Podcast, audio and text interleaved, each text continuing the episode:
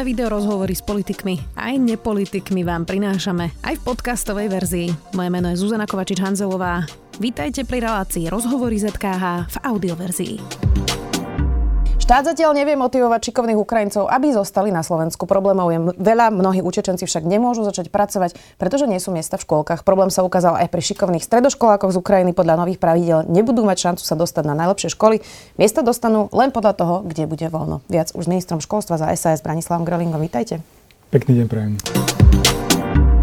Pán minister, začneme tými škôlkami. My máme na Slovensku extrémne prísne pravidlá vôbec na tie presné metre štvorcové, na všetky tie hygienické pravidlá, výšky umývadiel, metráž dvora a podobne. Tak nie je na čase upustiť od týchto hygienických štandardov? My sme diskutovali s Úradom verejného zdravotníctva o tom, ako riešiť situáciu, lebo samozrejme samosprávy máme aktívne a menej aktívne. Tá aktívne vedie riešiť svoju situáciu aj v rámci žiadosti o peniaze a vybudovanie nových kapacít. Potom sú tie menej aktívne, ktoré poukazujú, že vyriešte to všetci ostatní od ministerstva počnúť po štát. A zatiaľ sme sa posunuli iba k tomu, že sa urobil register nesieťových materských škôlok, kde vieme evidovať deti a vedia tam plniť predprimárne vzdelávanie. Plus teraz aktuálne to rozhodnutie alebo usmernenie, ktoré išlo na regionálne úrady, je o navyšovaniu počtu do 10% jednotlivých detí. A aj samosprávy teraz môžu využiť to, že si môžu vytvoriť triedu aj v priestoroch, ktoré nesplňajú kompletne všetky hygienické alebo tie náležitosti, ktoré potrebujeme. My tam prispievame aj finančné prostriedky.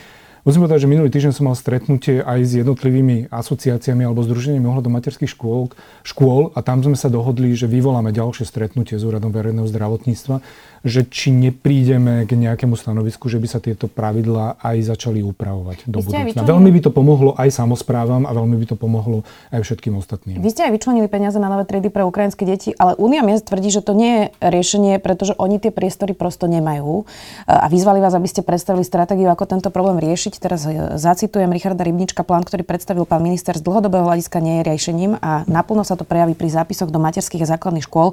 Ten problém je, že oni vlastne dostanú 10 000 eur na vytvorenie takejto triedy, čo stačí na nejaké vybavenie, ale keď napríklad by tam potrebovali urobiť tie malé záchody alebo tie umývadlá v tej výške detí, tak proste na tie stavebné úpravy to prosto nestačí. Nie, dostanú iba na vybavenie, to vnútorné vybavenie a personálne náklady od apríla až do konca roku, kedy bude nápočet. Ale ja by som sa spýtal, že kedy bol uzakonený zákon ohľadom predprimárneho vzdelávania, a to vieme, že v 2019, kde v 2021 mal začať platiť. Tiež sa spýtam, že ako naplňali jednotlivé samosprávy svoju starostlivosť o samosprávu a o mesto, že ako sa na to pripravili, lebo finančné prostriedky štát poskytoval.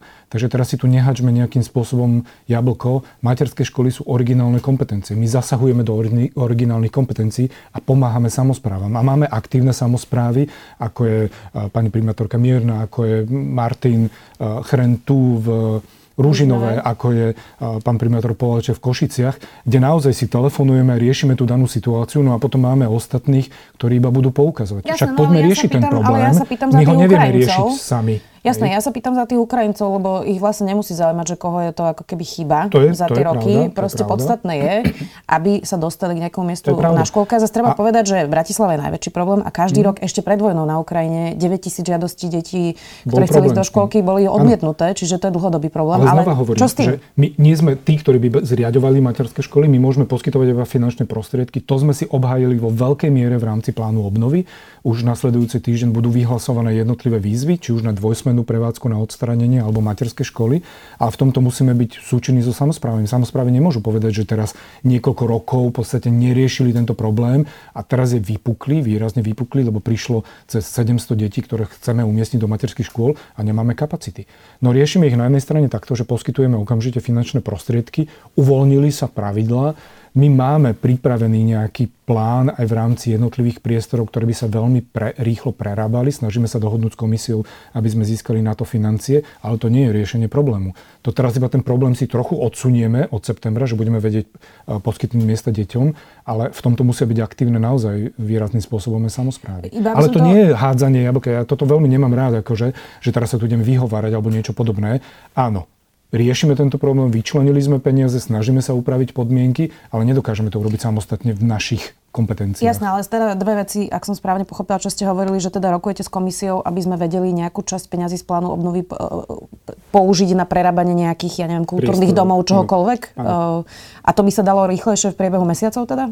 No, my máme pripravený taký plán, že v septembri by malo byť niekoľko desiatok tried, ktoré by sa takýmto spôsobom otvorili. Nie v priestoroch, ktoré budú úplne typické materské školy, ale budú ako keby priestory prerobené na materské školy. Čiže tam by sa to muselo prerábať tým pádom? Tak už by sa od budúceho mesiaca prerábalo. Ja verím, že budeme v rámci tohto aj predfinancovaní zo štátneho rozpočtu a následne tie finančné prostriedky, ktoré dostaneme od komisie, či už z plánu obnovy alebo z iných zdrojov, sa naspäť vrátia do štátneho rozpočtu. Aký to je približne objem peňazí? Rozprávame tam niekde okolo 6 miliónov eur.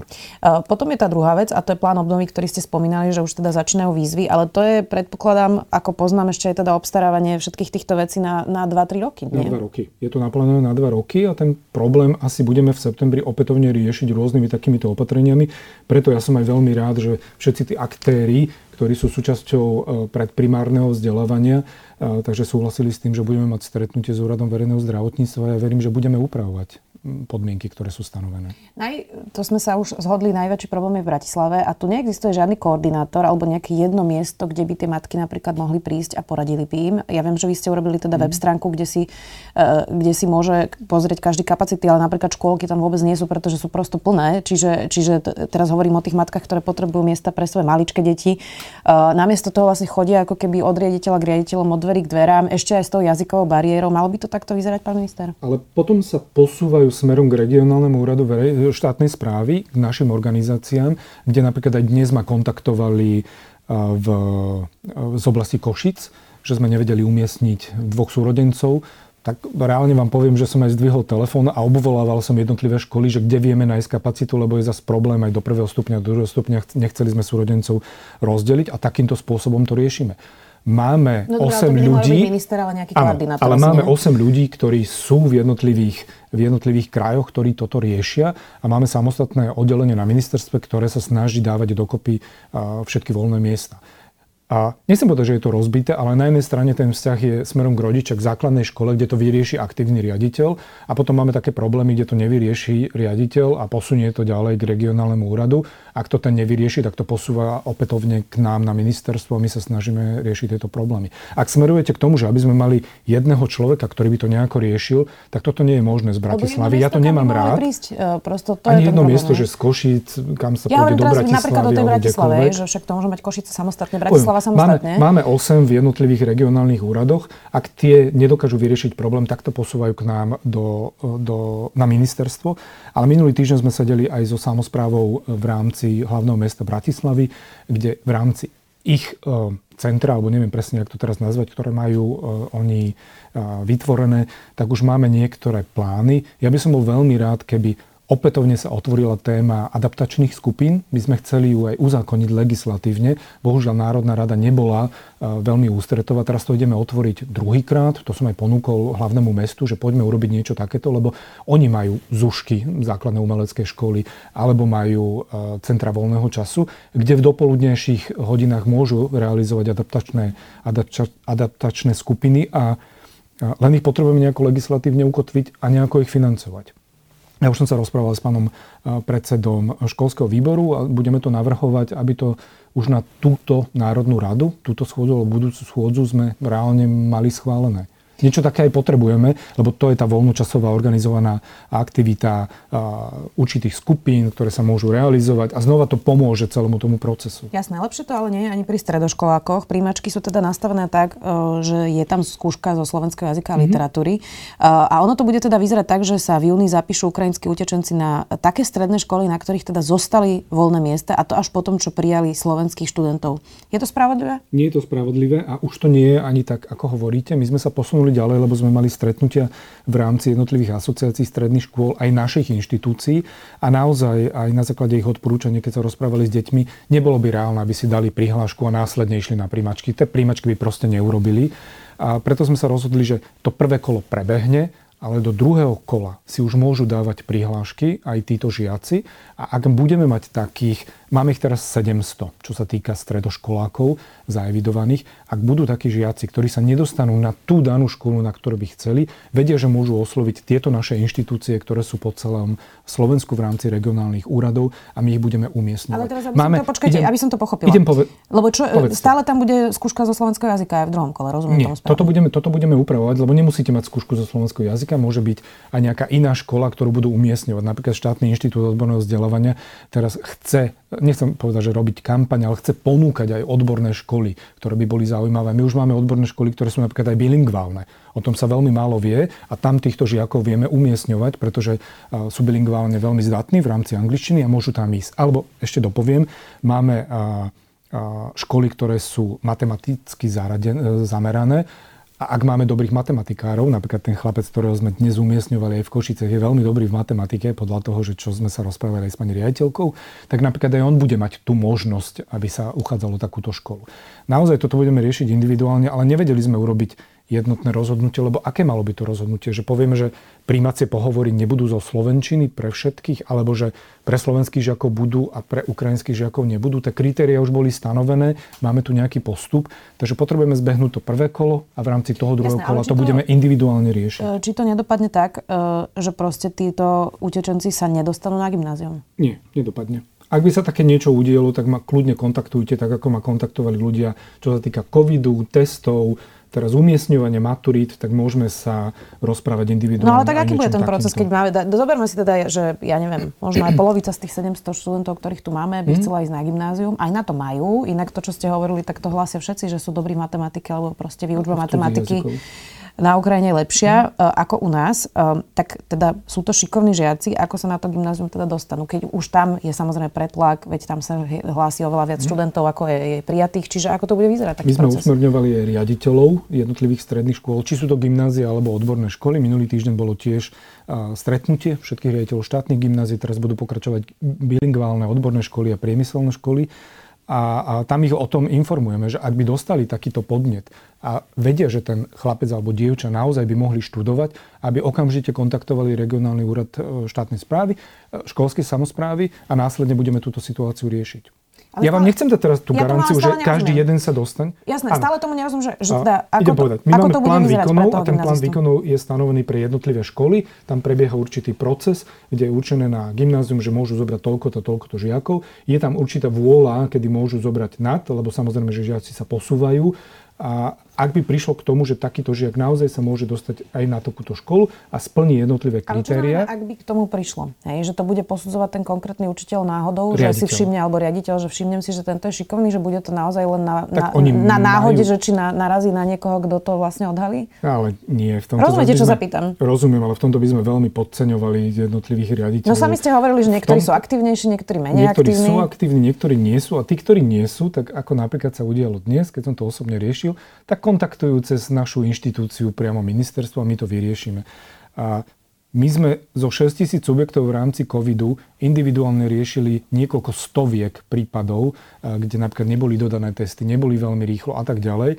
Takže si trúfam týchto 700 detí, ktoré sú a aj ich, keď ich bude viacej, aby sme ich spoločne s týmom reálne umiestnili. Potom sa stretneme a potom sa poďme o tom porozprávať, ak vypadne nejaký príklad, že nejaký žiak by nebol umiestnený. Jasné, či nie je lepšie sa o tom baviť dopredu, ako potom, keď už sa to stane. Nie, ale my sme sa bavili, že sme informovali aj jednotlivé subjekty, aby toto naozaj bolo vyriešené v spokojnosti nás všetkých.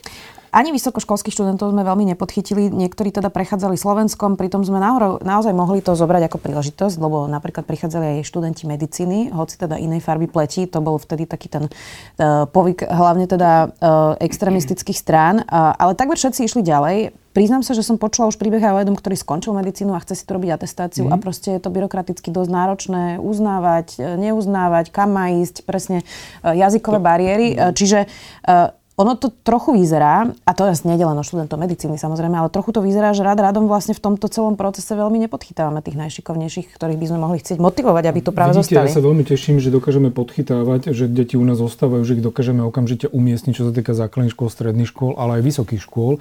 Ako náhle začal konflikt na Ukrajine, tak my sme mali a o pár dní to bolo stretnutie s rektorskou konferenciou. V rámci toho sme deklarovali, že budú vyčlenené finančné prostriedky na to, aby študentov mohli prijať po 24., kedy nastal ten konflikt.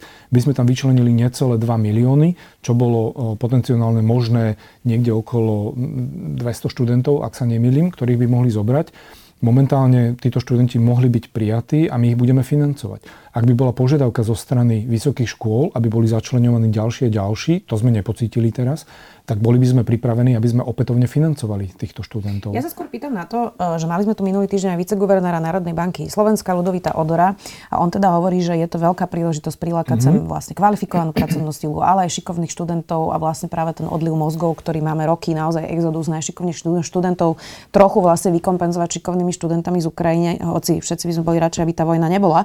Ale on hovorí, že vlastne štát by mal proaktívne motivovať tých ľudí, nielen, že jasne vyčleníme, ak bude požiadavka, ale že proaktívne robiť všetko preto, aby tí ľudia tu zostali od toho, že by bolo presne jedno miesto, kde vybavia tie veci a bol by nejaký koordinátor, cez to, že sa budú robiť jazykové kurzy, aby sa rýchlo vlastne zlomila jazyková bariéra, to sa teda deje v mnohých krajinách, treba povedať. A že vlastne by sme tým ľuďom mohli ponúkať príležitosť a motivovať ich, prosím, ak ste ITčkár, ak ste doktor, sestra, zostaňte tu, toto je penzum veci, ktoré vám ponúkame. Tak prečo to nerobíme? No, ale toto sa aj deje. Ja teraz netvrdím, že sa to deje na celom Slovensku, ale tam, kde sú opätovne aktívni ľudia, rektori a riaditelia, tak tam sa to deje a my sme tam výrazne napomocní k tomu. My sme umiestňovali 10 študentkov v Prešove a v Košiciach, teda nie my, ale reálne vysoké školy, alebo v Žiline sme mali určitú skupinu vysokoškolákov, ktorá chcela zostať a tam sme riešili znova so Žilinskou univerzitou, aby zostali a aby fungovali. A my sme na to poskytovali finančné prostriedky. Toto sa dialo. Čo sa týka jazykových kurzov, tam sme okamžite deklarovali, že všetky jazykové kurzy, kde sme navyšovali hodiny, lebo to bolo iba 2x po 2 hodiny, my sme okamžite navyšovali 3x po 2 hodiny a poskytovali finančné prostriedky na to, aby sa to dialo. Tam, kde sme mali informáciu, že napríklad nie je dostatočné množstvo učiteľov, ktorí by realizovali jazykové kurzy, tam sme dávali dokopy školy. Toto sa napríklad bude diať aj tu v Bratislave v rámci minulotýždňových stretnutí, že budeme mať zoskupenie jednotlivých škôl, lebo nemáme toľko učiteľov, aby sme realizovali jazykové kurzy. Akože tieto veci sa dejú, možno, že ich nehovoríme tak hlasne, ale v rámci tej oblasti, alebo ako sa hovorí, že terénu, tieto procesy prebiehajú. No, inak... Vy stále chcete, aby to bolo nejaké jedno miesto, že kde niekto príde a kde sa to celé vyrieši. My týchto miest máme 8. Nie, z toho, čo mi totiž to hovoríte, je veľmi veľa vecí nehaných na náhodu, pán minister. Vôbec na to, že či stretne niekto niekoho aktívneho, šikovného, alebo či zavolá niekto vám a vy potom niekoho umiestňujete. Mne to tak aspoň prípada, že to neznie veľmi systémovo. Práve, že je to systémové, lebo ten prvotný kontakt rodiča je smerom do školy. Bohužiaľ to sa deje, že neprídu na štátnu inštitúciu, ktorú my máme v jednotlivých okresoch a oni sa starajú, ale idú priamo za riaditeľom, lebo aj dnes ten prípad bol taký, že keď sme sa rozprávali s tou dámou, tak ona povedala, že ja by som chcela túto školu. Ja že prečo? Lebo mi poradili. Hej. Takže ten proces proste je takýto a ide v dvoch fázach. Jeden je ten individuálny smerom k riaditeľom a ten druhý je proste cez jednotlivé inštitúcie. Poďme ešte aj na iné témy. Prešla vám vysokoškolská reforma, hoci teda za veľkého nesúhlasu vysokých škôl. Vy ste spomínali tú slovenskú rektorskú konferenciu, tak ako sa vám s nimi odtedy komunikuje? Štandardne. Myslím si, že sme dosť teda odčleňovali proces tvorby vysokoškolského zákona od všetkých ostatných problémov, ktoré sme riešili. Univerzita Komenského sa už pred časom rozhodla obísť ešte na pár rokov vlastne túto vašu reformu. Vyhlásili si teda voľby rektora, ktoré budú skôr, aby sa vyhli vlastne tým novým pravidlám. To už takto bude definitívne? Podarilo sa im na 4 roky oddialiť reformu na Univerzite Komenského? Podľa mojich informácií to bude definitívne. Týmto vyslali signál, že ako sa pozerajú na akademické prostredie a vyhlásili voľbu ešte počas trvania vysokoškolského zákona, jeho platnosti. Stihli to dovtedy, kedy prezidentka ešte nepodpísala. Predpokladám, že v niekoľkých dňoch bude podpísaný tento zákon a vôjde v platnosť. Ostane to tak? Áno, tá voľba bude podľa pôvodných pravidiel. Je to taký signál a myslím si, že k tomuto by sa mali vyjadrovať prioritne predstavitelia Univerzity Komenského. Takže tam zostane na najbližšie 4 roky status quo? Ostane tam ten rektor, ktorý si obhají podľa starých pravidiel, alebo ten kandidát, ktorý si obhají podľa starých pravidiel svoju pozíciu. Poďme aj na inú tému, a to je napríklad dezinformácie. Vlastne teraz vidíme, že Slováci nie sú veľmi pripravení na tú dezinformačnú vojnu aj v súvislosti s vojnou na Ukrajine, ktorá teraz prebieha aj na Slovensku. Vy ste hovorili, že teda ten starší prieskum Globseku, ktorý, kde naozaj tie čísla sú hrozivé pre Slovenskú republiku, že to bude zvrátiť, trvať roky, možno generácie. Nám v podstate ale každý rok zo škôl vychádzajú negramotné deti podľa výsledkov PISA, teda že vedia mechanicky čítať, ale nerozumejú textu, to je tiež veľký problém pri dezinformáciách. A zatiaľ sa nič zásadné na tom kurikulu nezmenilo. Neučíme veľmi deti kriticky myslieť, diskutovať, skôr memorujeme stále ten starý systém celého učenia, čiže na to, aby to síce trvalo roky a generácie, ale musíme niečo zmeniť a zatiaľ sa nič nezmenilo. Čiže čo s tým ideme robiť? Zmena kurikula trvá veľmi dlho. Na môj vkus až moc dlho, ale pri všetkých stretnutiach s jednotlivými predmetovými komisiami, jednotlivými zástupcami je to tam búrlivé, každý si obhajuje svoj predmet, svoju oblasť a je to náročné, ale už tento rok v septembri sa bude predstavovať jednotlivé zložky nového kurikula a následne potom od septembra idú niektoré pilotné školy už do overovania tohto nového kurikula, kde bude aj nový spôsob vzdelávania a ostatné podmienky. Ja viem, že by sme všetci chceli, aby to išlo rýchlejšie, ale pri Covide sa to nedalo ísť tak rýchlo, ako sme chceli, lebo sme neboli predpripravení, ale aj tak si myslím, že sme urobili kus robotu za tie 2 roky, čo sa týka legislatívy a uvoľnenie jednotlivých pravidiel, uvoľneniu, myslím teraz prispôsobeniu všetkým okolitým krajinám a ich štruktúre vzdelávania. A teraz predpokladám, alebo dúfam, že budeme mať ďalšie 2 roky na to, aby sme to aplikovali a že budeme mať ďalšie 4 roky na to, aby sme aplikovali všetky veci, tak ako sa kolegovia dohodli v rámci pracovných skupín. Ja musím ale povedať, že mne stále ide hlavou to, čo vy ste naznačili, že čo sa týka Ukrajiny, že to nie je nejako uchopené, alebo že to nie je organizované, tak toto ja budem musieť u nás aj predebatovať, lebo my sme sa celkom, nie že tešili, ale sme si hovorili, že wow, že super, že vieme umiestňovať deti, že vieme poskytnúť finančné prostriedky, hoci sme ich ešte nedostali, tak budeme musieť ešte niečo urobiť. Tak každý môže robiť aj lepšie, to platí vždy. Ak vás toto inšpirovalo, ja sa budem tešiť. Poďme ešte na témy stranické. Richard Sulík bol minulý týždeň aj v tomto štúdiu.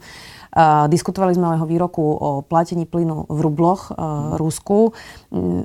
Riešili ste napríklad v strane, mali ste teraz cez víkend kongres, že by bolo lepšie, keby sa Richard Sulík nevyjadroval k zahranično-politickým otázkam bez toho, aby to konzultoval s ministrom zahraničných vecí Korčokom? A tieto veci máme nastavené a Richard, aj keď vyslovil tieto veci, predtým vyslovil, že by sa mali dodržiať medzinárodné zmluvy, že tie platby by mali prebehnúť tak, ako sú predpísané v dolároch a ostatné veci, že ideme v jednotnej línii európskych lídrov, že počkáme na rozhodnutie, aké je, pretože aj ministerstvo hospodárstva sa pridalo k ministrom hospodárstva Nemecka, Francúzska, že nebudeme takýmto spôsobom podliehať vydieraniu ruskej strany. A potom dal čiarku a povedal, že ak by bol problém nejaký, tak by sme pristúpili aj k tomuto kroku. Tak ja berem tú prvú časť. Mm-hmm. Ale prišla aj tá druhá.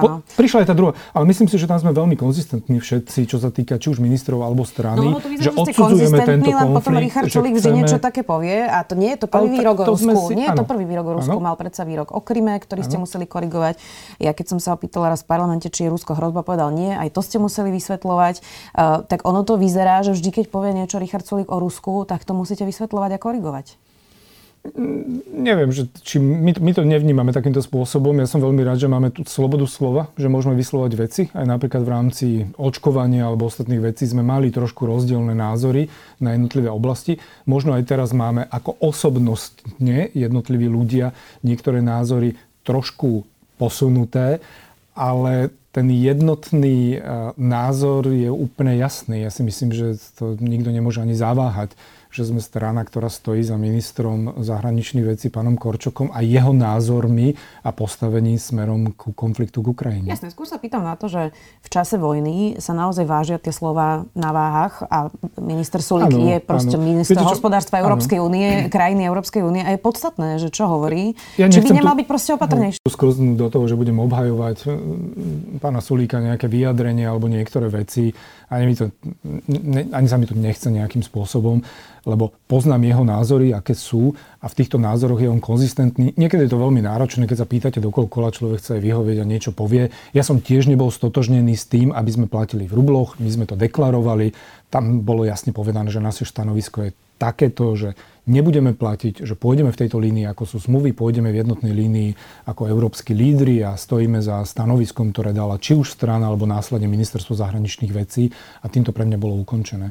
Nemal byť opatrnejší Richard Sulík pri tých výrokoch? Chcete ma dotlačiť do toho, aby som povedal, že Richard Sulík by mal byť opatrný, aby ste to teraz použili do nejakého vyjadrenia, ale ja si naozaj že veľmi vážim, že v tejto strane si môžeme povedať aj verejne, nielen dovnútra, ale aj verejne niektoré názory, kde nie sme všetci stotožnení takýmto spôsobom a ja som veľmi za to vďačný Richardovi.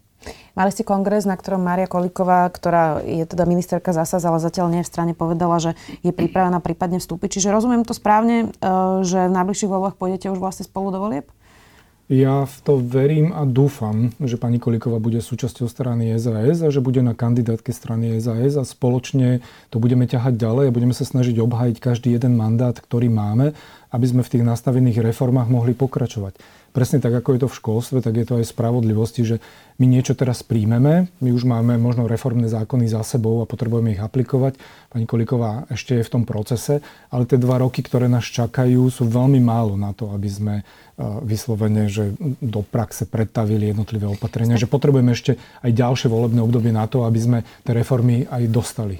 Jasné, tak tá reforma zatiaľ ešte neprešla a vyzerá, že sú tam nejaké problémy, uvidíme, ale platí to iba pre ňu konkrétne, alebo je to celá tá skupina poslancov, ktorá Nie, tam bolo prišla? Vyslovene aj povedané, že to patrí pre ňu a pre celú skupinu, ktorá je. Myslím si, že naše vzťahy s pánmi poslancami z frakcie a z platformy sú veľmi nadštandardné a na veľmi jednotnej línii, čo sa týka či už vnímania Slovenska alebo vnímanie našej reprezentácie smerom do zahraničia a predpokladám, že budeme spoločne spolupracovať aj ďalej. Uvidíme, ako to dopadne. Ďakujem pekne, že ste si našli čas. Minister školstva za SAS Branislav Gröhling. Ďakujem veľmi pekne. Počúvali ste podcastovú verziu relácie Rozhovory ZKH. Už tradične nás nájdete na streamovacích službách, vo vašich domácich asistentoch, na Sme.sk, v sekcii Sme video a samozrejme aj na našom YouTubeovom kanáli Denníka Sme. Ďakujeme. Veda nám ukazuje, že okolo seba vidíme len 4% vesmíru. Veda nám hovorí, ako sa zo šikovných primátov za milióny rokov stali moderní ľudia. Veda nám prináša vakcíny a lieky, uľahčuje život, naznačuje, ako bojovať s klimatickou zmenou. Ja som Tomáš Prokopčák a vedu milujem. Preto vám každý týždeň v spolupráci s našimi kolegami prinášame podcast Zoom, plný najnovších a najzaujímavejších vedeckých objavov. Zoom nájdete každú stredu na webe Denníka Sme alebo vo vašej podcastovej aplikácii.